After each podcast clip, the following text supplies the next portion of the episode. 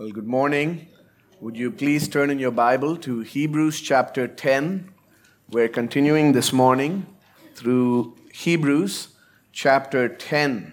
We'll be looking at verses 26 through 31. I just want to again personally encourage you and invite you to the hymn sing on Wednesday night at 7 p.m. Of course, we're trying to record the congregation singing together. And in order for us to really capture the voice of ECC, the congregation, we really need to fill up this hall. So please mark that on your calendar. Make it a priority. Even if you think you're not a good singer or that you don't have the best voice, but trust me, when you're singing in the company of God's people, it sounds beautiful. So come and sing unabashedly together with us on Wednesday night.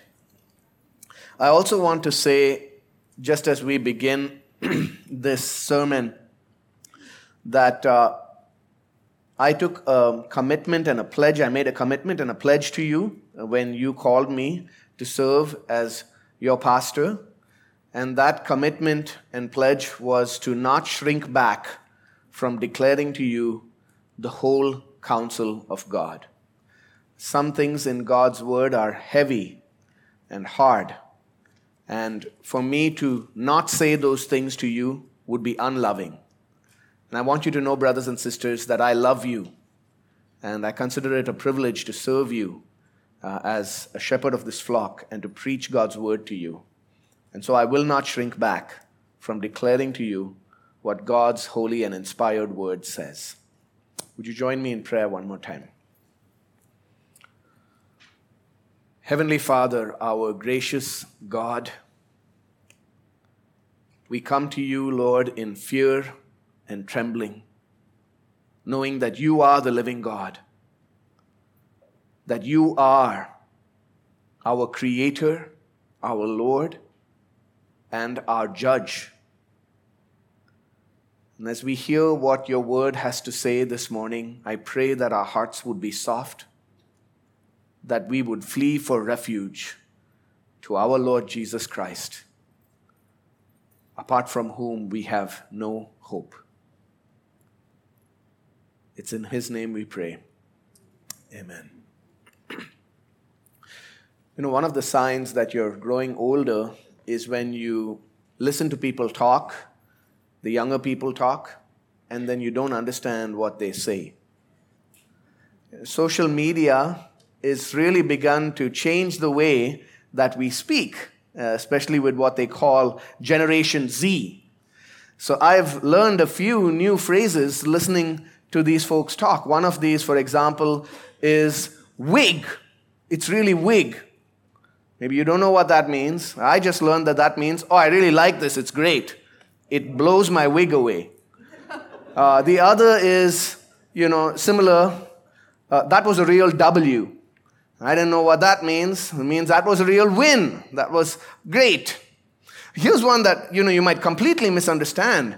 It's like saying, you know, I'm going to go over to their house and I'ma just sip tea.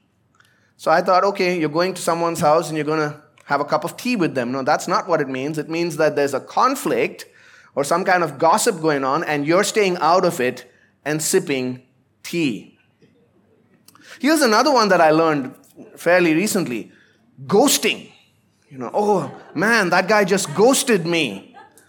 I had no idea what this means. I kept hearing people say ghosting, but apparently ghosting someone means that you're in touch with them on social media, that you're having, you know, these chats or you're having a conversation, and all of a sudden they just stop messaging you.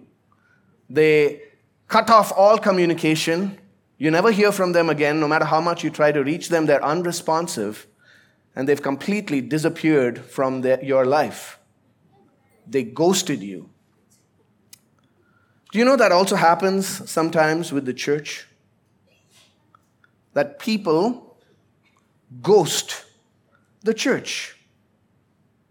That's what had taken place in the first century in this church to which the author of Hebrews was speaking, the ones that received this letter. Some of these individuals, members of the church even, were facing persecution. They knew that following Christ and gathering with the church meant that They could possibly be arrested or even put to death. And so they abandoned it. They ghosted the church, not realizing that they were ghosting Christ himself. And they were trying to go back to the old covenant law. And here's the thing, friends, this still happens today. It's a common thing that people ghost the church. They suddenly vanish as the cares of this life and the temptations of this world and the ease of convenience draw their hearts away from Christ and his people. Well, today's text, the author tells us what happens to those who ghost the church. And dear friends, brothers and sisters, as we look at this passage of Scripture, we should grow alarmed and terrified at the frightful prospect of judgment that we will face should we abandon our confession and our commitment to gathering with God's people. You know, the author of Hebrews, as I've said, has laid out for us much theology over several chapters. Chapters 7 to 10, he's shown us that we have in Christ a better priest who offers a better sacrifice, who has gained entry into a better sanctuary, the presence of God in heaven itself, and who has inaugurated a better covenant into which he brings us. And then last week we saw that the author is moving from theology to application, from doctrine to duty.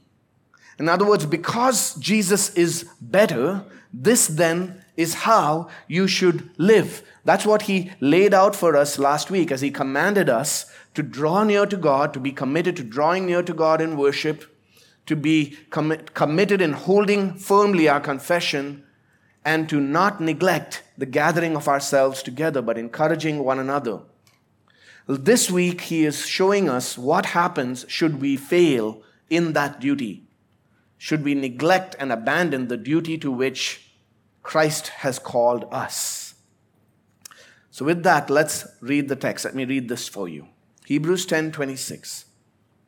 For if we go on sinning deliberately after receiving the knowledge of the truth, there no longer remains a sacrifice for sins, but a fearful expectation of judgment and a fury of fire that will consume the adversaries. Anyone who has set aside the law of Moses dies without mercy on the evidence of 2 or 3 witnesses. How much worse punishment do you think will be deserved by the one who has trampled underfoot the Son of God and has profaned the blood of the covenant by which he was sanctified, and has outraged the Spirit of grace? For we know him who said, "Vengeance is mine, I will repay." And again, "The Lord will judge his people." It is a fearful thing to fall into the hands of the living God. Wow.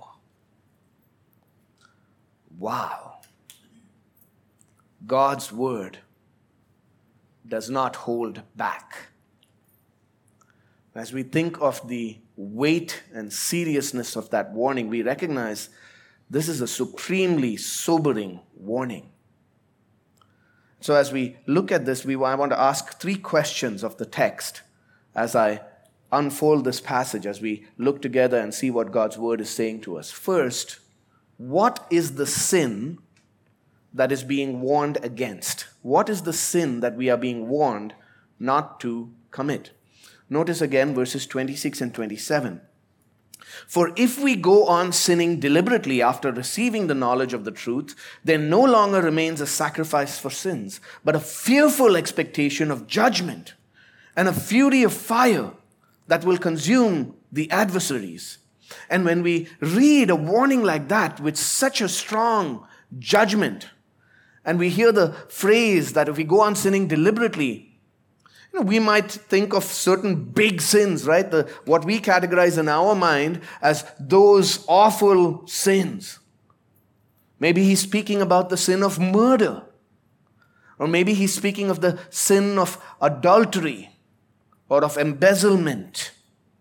Maybe he's talking about the sin of blaspheming God's name. But I want you to notice one little word there in the text that tells us, shows us clearly what the author is saying. Did you notice the word for? For, at the beginning of verse 26. For, if we go on sinning deliberately. And the word for means because. It means that there is a logical link between what the author is saying now and the verses that precede what he is saying now. What has he just said in verse 25? In verse 25, he has admonished these people, saying, consider how to stir up one another to love and good works. Look at your Bible. Not neglecting to meet together. Or as some translations put it, not neglecting the assembling of ourselves together, as is the habit of some, but encouraging one another all the more as the day draws near. He's told them before that we must hold fast our confession, that we must draw near to God. So, in other words, the sin here is an abandonment of those duties that we see in verses 19 to 25 and in verse 25 especially. The sin here is the sin of abandoning our confession, which is the truth we believe, which is itself an abandonment of Christ. And specifically that forsaking of Christ takes place through forsaking Christ's community, the church. Let us not neglect the assembling of ourselves together. Let us not forsake the assembling of ourselves together, as is the habit of some. The habitual non-attendance in worship is what the author is warning against. The logic is very clear, it's straightforward there. Not neglecting to meet together, as is the habit of some, but encouraging one another all the more as you see the day drawing near. And he is speaking, dear friends, of Judgment Day. And then he says, as Judgment Day draws near, don't make it a habit of neglecting to meet together, because if you go on sinning deliberately, there will be a fearful expectation of judgment that you will face. Do you follow the logic there? He is warning against the sin of apostasy. Apostasy is a departure from Christ, a departure from faith in Christ. But that departure from Christ is visible in one's failure to draw near in corporate worship. The departure from Christ is visible when one departs from assembling together with the church in our neglect. A habitual neglect of gathered worship. That answers our first question. What is the sin that the author is warning against? Second question, which is probably even raised in your heart and mind right now. Why is this sin so serious? Why is this sin so serious? Again, notice that the author says, if we go on sinning deliberately after receiving the knowledge of the truth, there no longer remains a sacrifice for sins. Now, the phrase there, sinning deliberately, is made clearer in light of the Old Testament's teaching on different categories of sin. If you go back and read the book of Leviticus, if you read the book of Numbers, especially chapter 15, I believe, there is a distinction made under the Old Covenant between sins that were unintentional and sins that were heavy-handed or deliberate, sins that were done with a high hand. when the Old Testament speaks of unintentional sins, there always are sacrifices that could be offered for those sins. Those were sins that a person commits. Maybe they didn't even realize it. We all sin in many ways. We all stumble. We all fall short. And then the person comes under conviction of sin. There's a repentance involved. They come to the Lord. They offer sacrifices, and they're forgiven. When it speaks of heavy-handed, high-handed, deliberate sin, it's the kind of sin where the person says, I know what God commands. I know what His Word says. I know that there's this covenant and that there are punishments that God will inflict upon me or whatever, but I don't believe. I just cast it off, and I'm just going to do what I want. It's the sin of apostasy, of throwing off the covenant, of throwing off God's authority and doing what you want. And here, the author is likening our departure from the people of God, our habitual forsaking of the assembly, which is a forsaking of Christ, in this category of sin. Deliberate, high-handed sin. If you depart from Jesus, in other words, there will be no forgiveness, no sacrifice for you. If you abandon the assembling of Jesus' people together, that constitutes a forsaking of Christ Himself. And there will be no sacrifice or forgiveness of sins for you. And he says, consider this, that you have come to the knowledge of the truth. Over several chapters, the author has presented to us Christ. He's shown us that Jesus is our only hope. He is the great high priest. He's the only one through whom we can draw near to God.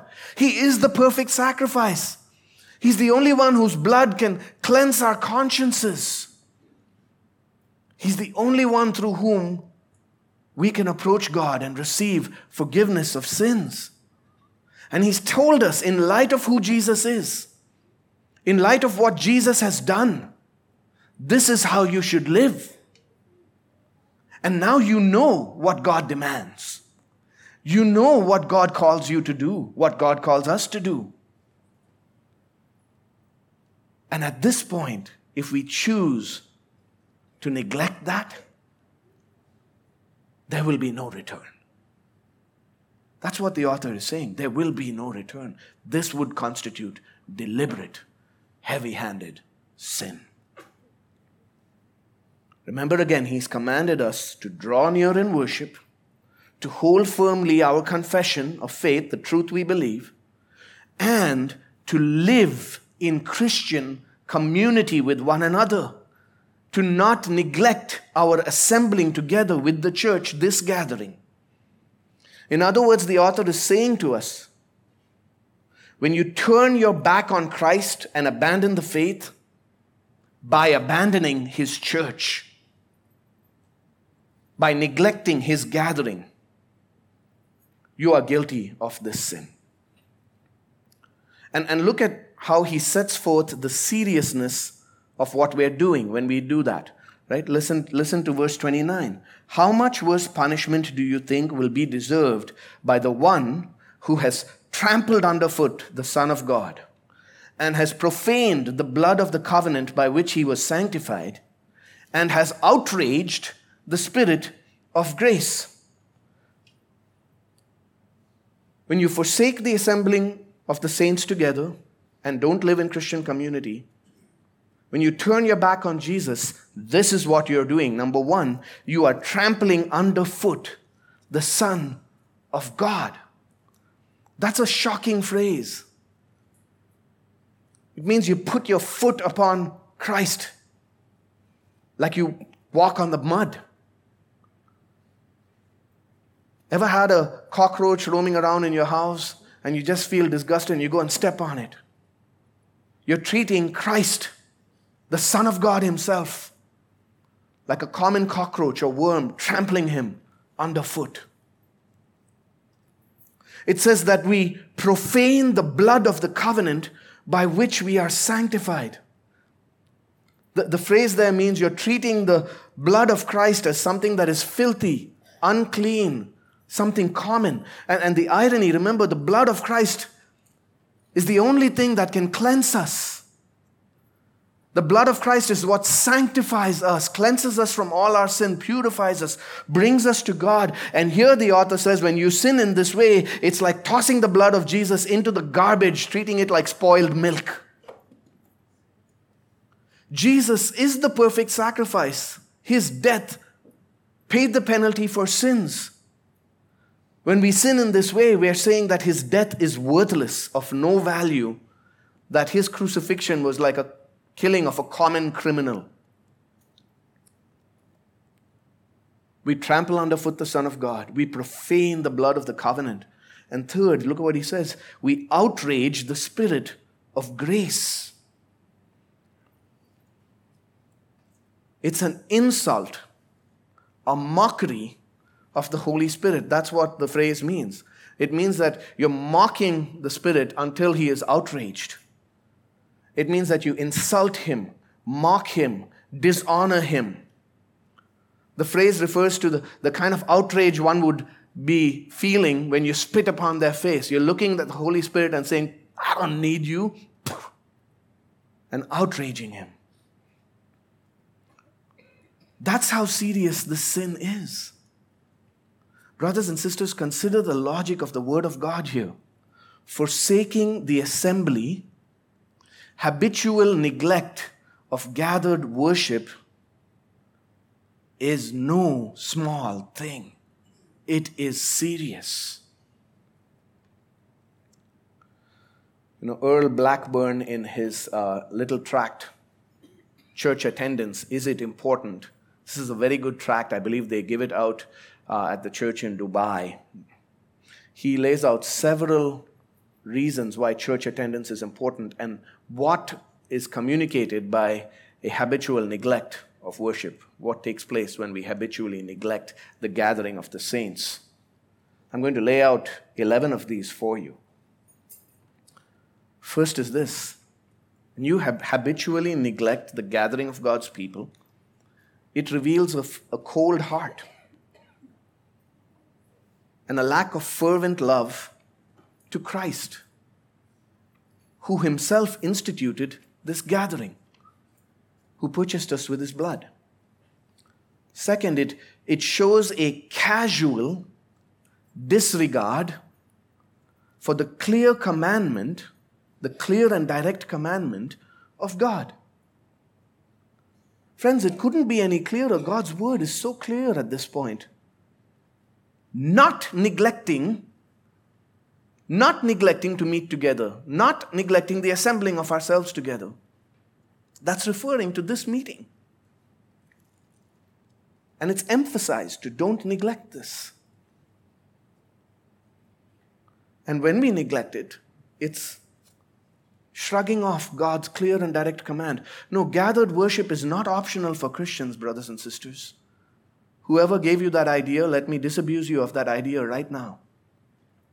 Third, you miss out by neglecting the gathering of the saints. You miss out on God's primary design for your spiritual growth and well-being.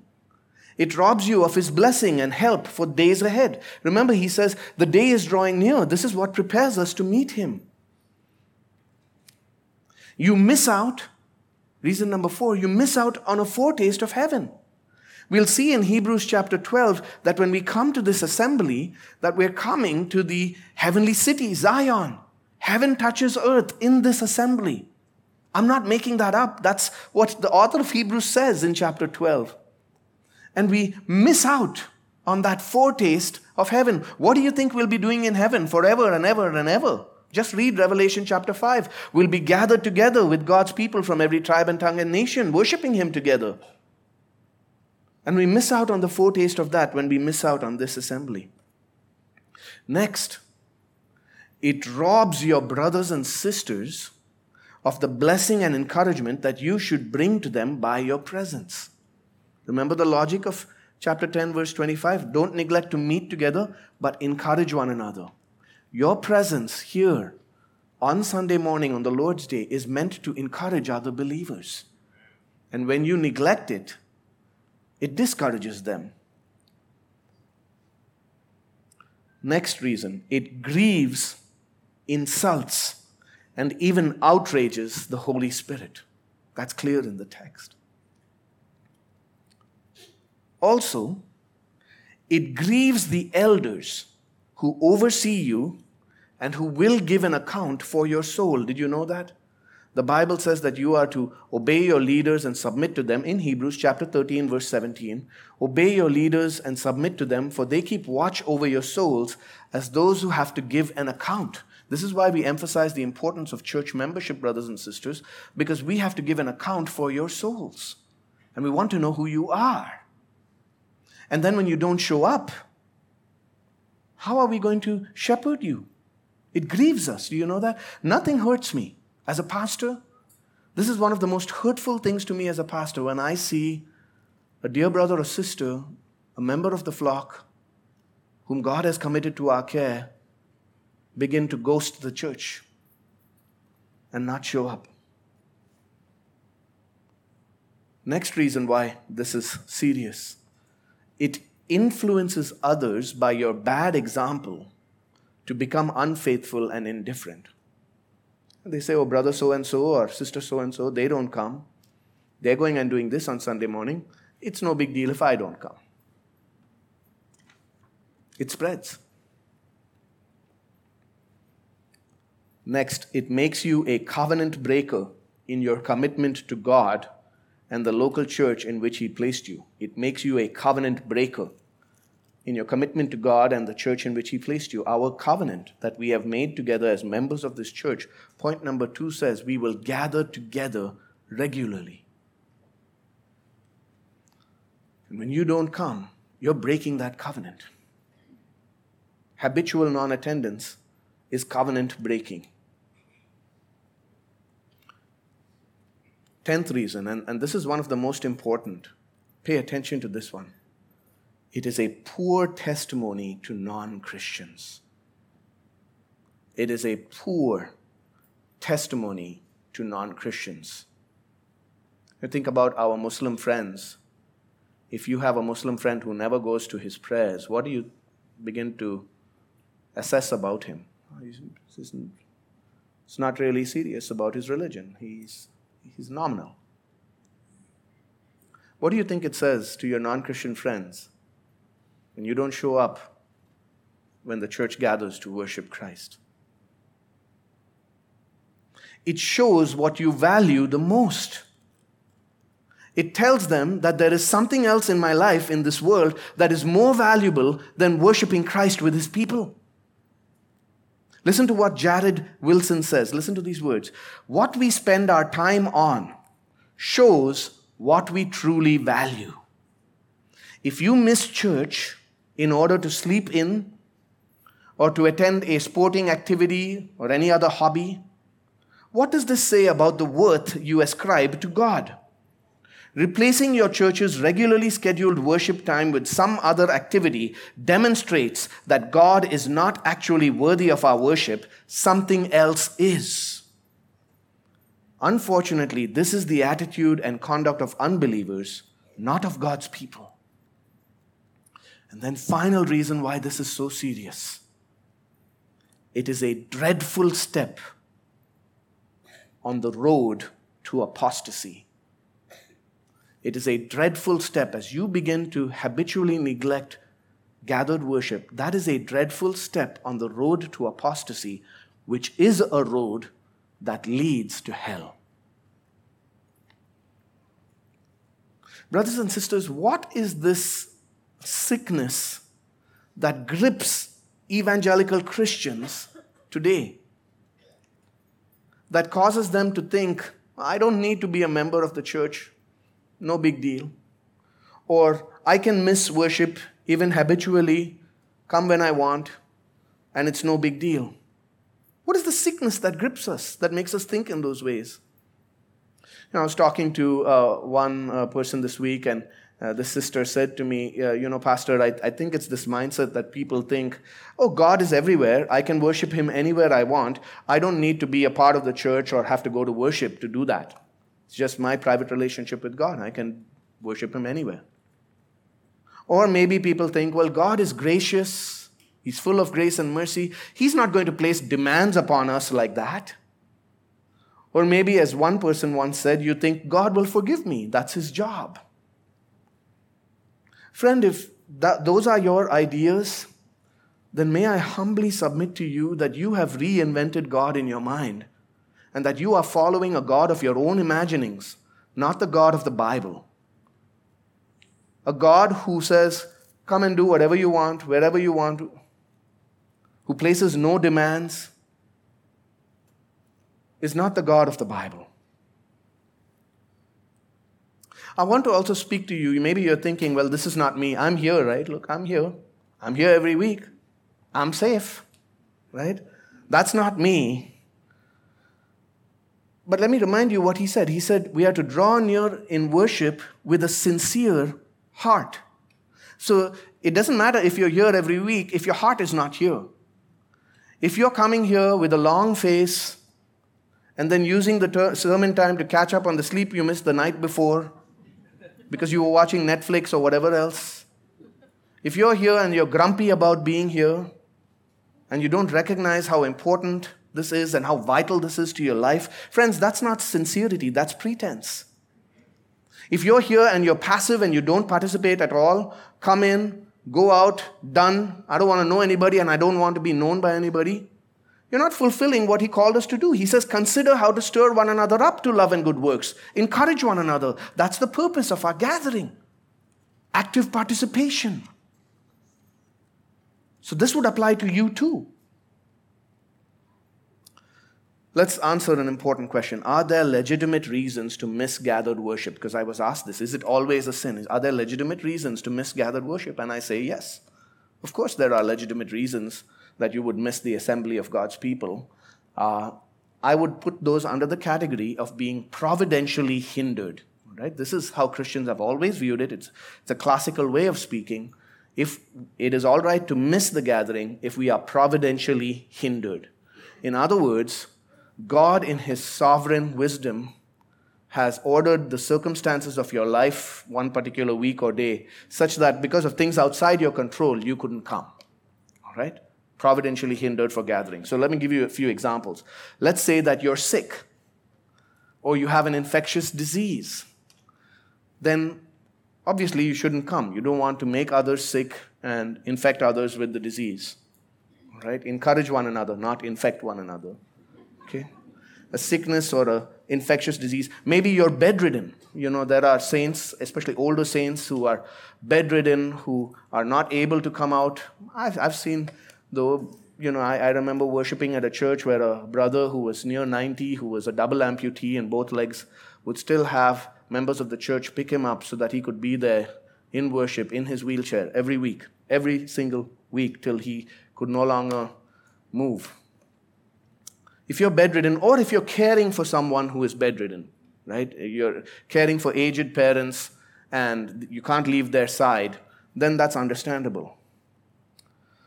Or if you have a personal or family emergency, something happens, you need to go to the hospital, wife goes into labor, you're going to have a child. And I missed worship on the day that Eliana was born, right? Nishika went into labor in the middle of the night, and I missed worship that Sunday morning, right? A personal or family emergency. Or if there's a natural disaster, all of a sudden there's an earthquake or a flood with, you know, the flood waters are filling the streets, so there's no way to go out of your house. A snowstorm that snows people in, which doesn't happen in Abu Dhabi, but other things could happen. Sandstorm that you can't see. Yeah, natural disaster. But those are providentially ordered reasons that you might miss worship. But some people ask, but Pastor, what about vacation? And I want to ask, you're going to take a vacation from God? Of course, you take a vacation from work. But wherever you're going on vacation, make sure that you gather with the saints at a local church there. In fact, I don't know, I mean, don't you do this? Like before you travel to a place on vacation, you look up, where can I attend church with my family? I know one pastor, Anand Samuel, who says he always picks where he's going on vacation. If he's going for more than 2 weeks, he'll make sure that there's a healthy local church there where the gospel is preached before he goes. What about travel? Again, I would submit to you and encourage you, try to travel in such a way, order your travel in such a way that you don't miss worship. Either travel and arrive before over here, or if you're going somewhere else, make sure you travel after you attend worship. It's simple. It's not that complicated, you know. Now, maybe your flight gets delayed and you get stranded in an airport somewhere. That would be being providentially hindered. Brothers and sisters, this is so important. I want to speak to parents here. Oftentimes, parents will come to me and, you know, they'll talk about where the kid is going off to college. But you should be thinking about the local church and whether there's a strong local church there before you make the decision. In fact, you should. This is what I'll do with my kids. Before we pick a university, we're going to shortlist all the places that have healthy local churches that preach the gospel, where they can grow spiritually, and then pick where they're going to study. Isn't this more important? Isn't our spiritual life far more important than our career? And again, you might be here and say to me, you don't understand my situation. Like I said last week. Again, think of these people. They were at risk of imprisonment or death for following Christ publicly, for gathering with the church. And that's why they were beginning to shrink back. And God tells them, don't neglect this. I may not understand your situation, and I really, truly want to. Whether that's a tough boss at work, but there I would say, fear God rather than fear man. And I want to say to you, the Lord understood your situation when by the Holy Spirit He inspired these commands in His Word, and He commanded us to draw near and not to neglect His assembly. Dear brothers and sisters, I'm pleading, I want to ask you, why do we think this is such a casual thing?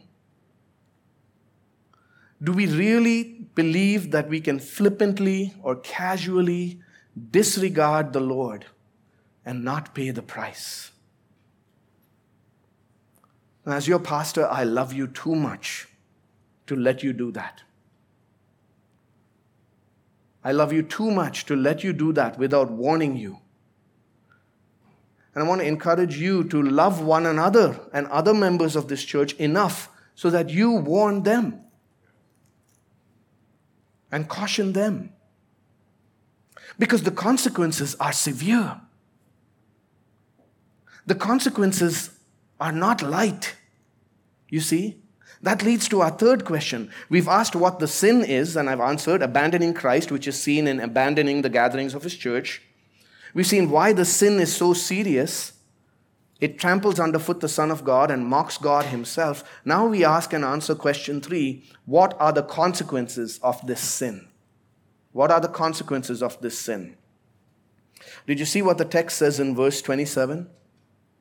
It says there's a fearful, that word can be translated, a terrifying, in some translations it's translated, a terrifying expectation of judgment and a fury of fire that will consume the adversaries. In other words, when you go on committing this sin, you become an adversary, an enemy of God. And there will be a terrifying judgment that comes upon you and a fury of fire that consumes. You know, the author is using the symbolic language of fire, and you might think, oh, fire, that's symbolic. That's not real, so it can't be that bad. But I want to tell you that correct interpretation will show you that when there's a symbol for something, the reality is far greater. He's using the symbol of a furious fire to describe something far worse. He's talking about the eternal fire of hell.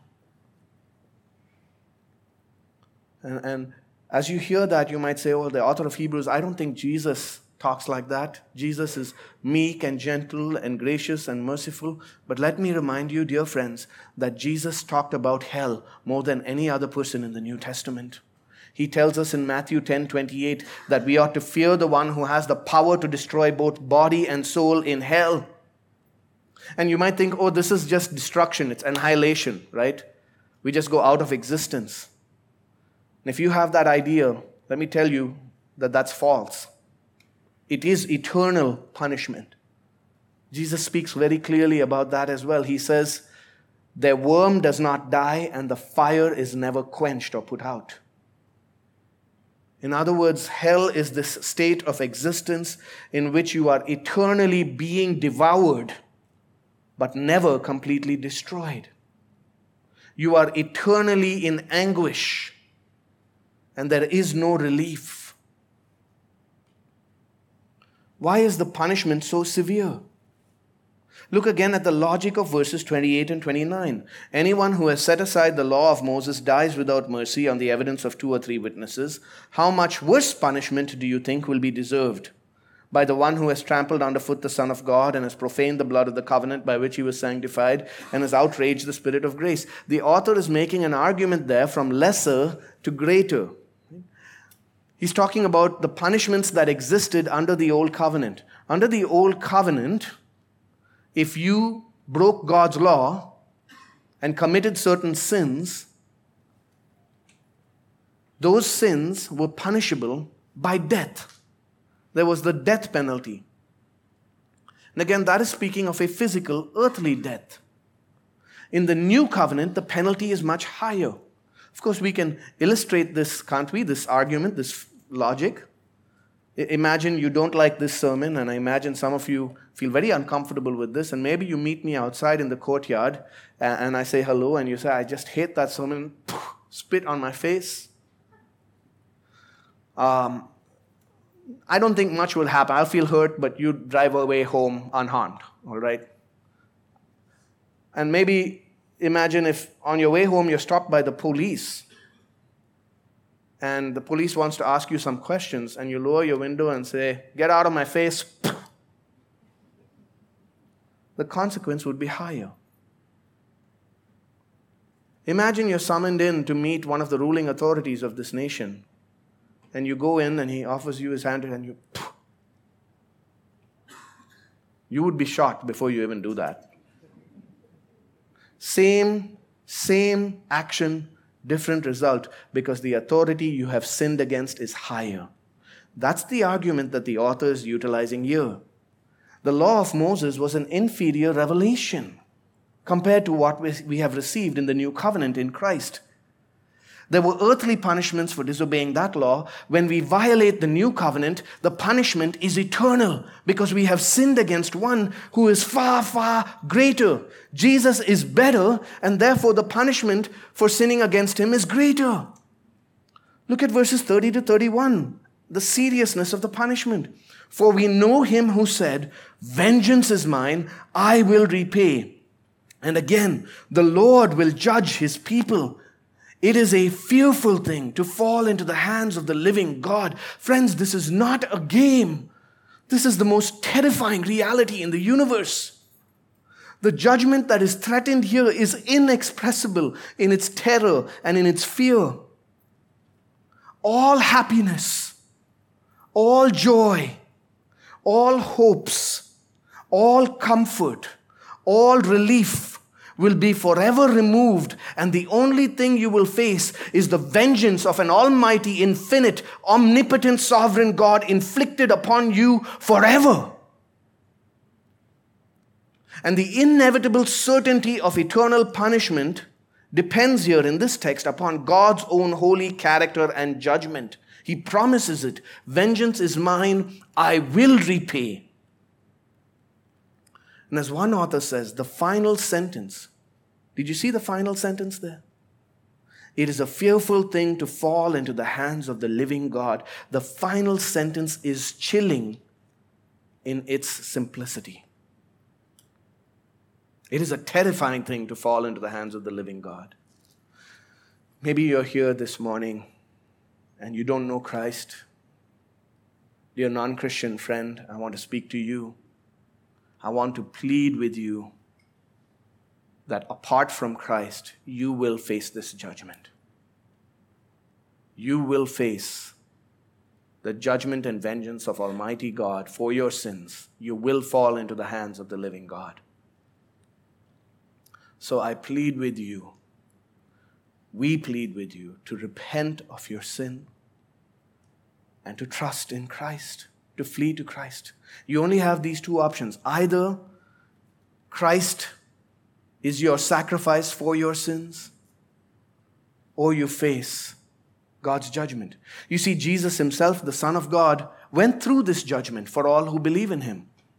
He fell into the hands of the living God on the cross.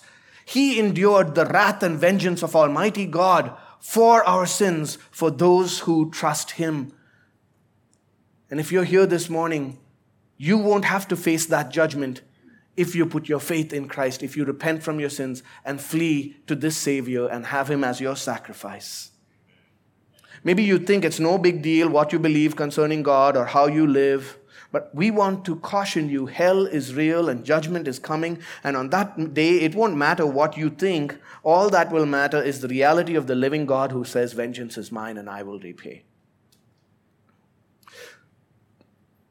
But, brothers and sisters, remember again the context of Hebrews. This warning was not originally written to non-Christians. It's not written to our friends here in Abu Dhabi this morning who are out in the mall or somewhere else. It's not written to non-Christians even in this room. These warnings are written to believers. Did you see what he says there? Again, he says, the Lord will judge his people. The passage here in Hebrews is a warning to Christians. Remember the context of Hebrews, that members of the church had begun forsaking the assembling of the saints. Out of fear of persecution and affliction, they were fleeing from the church, from Christ, and going back to Judaism. And so this warning is saying to believers who neglect the gathering of themselves together, who are drifting in their faith, that they will face the consequences of eternal judgment and punishment if they continue down that road. In fact, all of Hebrews, the message of the entirety of Hebrews, is one big warning. Don't fall away. So that, of course, leads to the major theological question then, right? Can true believers lose their salvation? I know that question comes up. By the way, if you want more instruction on this, you can go and listen to the sermon I preached on Hebrews 6, verses 4 to 8. I cover these things there. I'll repeat them in brief here. To the question, can true believers lose their salvation? I would answer, no. We are safe in God's hands. Like Jesus says in John chapter 10, my sheep hear my voice, I know them and they follow me. I give them eternal life and they will never perish. No one will snatch them out of my hands. My Father who has given them to me is greater than all, and no one is able to snatch them out of the Father's hand. Brothers and sisters, our salvation is secure by the power of God, by God's unbreakable promises. Our eternal destiny is firmly established by the perfect high priestly ministry of Jesus, the Son of God. All true believers will persevere to the end. They will be preserved by God himself till the end. So then the question comes, and why the warning? Why all this rigmarole? Well, God puts these warnings in his word for his excellent and wise purposes. He puts them there to keep you from falling away. The way that God preserves us from falling away is by using warnings and showing us what would happen if we do fall away. Do you understand? And so two things are true at once. One is that all true believers are safe and secure and God will preserve them till the end. But number two, true believers must be warned against departing from Christ, against abandoning the church. And God uses these warnings to keep us in the faith. It's like when you're walking along a mountain cliff and you see a warning sign which says, danger, steep precipice or steep drop. And that keeps you away from that edge. As Spurgeon so beautifully put it, God says, my child, if you fall over this cliff, you will be dashed to pieces. What does the child do? He says, Father, keep me. Hold me up and I shall be safe. It leads the believer to a greater dependence on God, to a holy fear and caution. Then you ask the question, what about those who do depart from the faith, who fall away, who don't persevere? Well, to that we would answer, they were never truly saved in the first place. 1 John 2:19 says, those who went out from us were never really of us, because if they were of us, they would have stayed with us. So, brothers and sisters, we must hold fast our confession of faith. And let us prepare for judgment day by not neglecting this assembly. Remember what we said last week. Our meetings on the Lord's day prepare us to meet the Lord. I do want to call our attention to a point of application for our particular congregation. I hope you have a members directory, dear members of the church. If you don't, you should get one if you're a member. And we have this extended section at the end called Members in Absentia. And many of these are those who have ghosted the church, who are forsaking the assembly. And I want to encourage you, brothers and sisters, to reach out to them, to warn them, to caution them, to call them back. The issue is if they are willfully neglecting this visible earthly assembly, that's a sign that they might be excluded from the heavenly assembly and fall into the hands of the living God and face this judgment that we've been seeing. I also want to share with you, our elders have been speaking about this and thinking through this, that we must, out of love, we must practice church discipline for the sin of habitual, persistent non-attendance.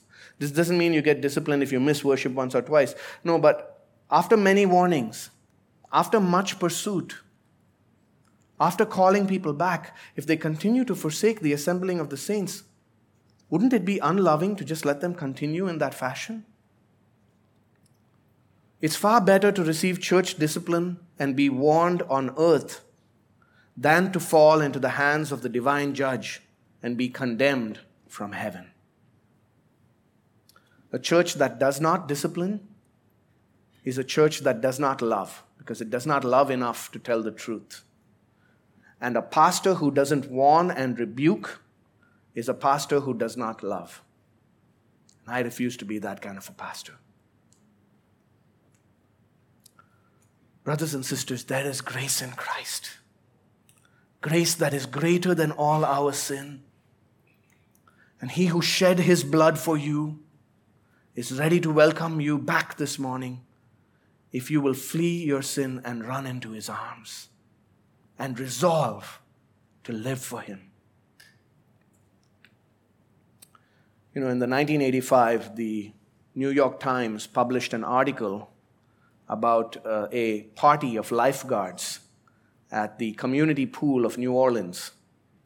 And these lifeguards, 200 of them were gathered at the pool there, this community pool, to celebrate the first summer in which there had not been a single drowning. The 200 lifeguards had a great party, and then the party was finished and people were going home, and at the end of the party, 4 of them saw in the deep end of the pool a body fully clothed.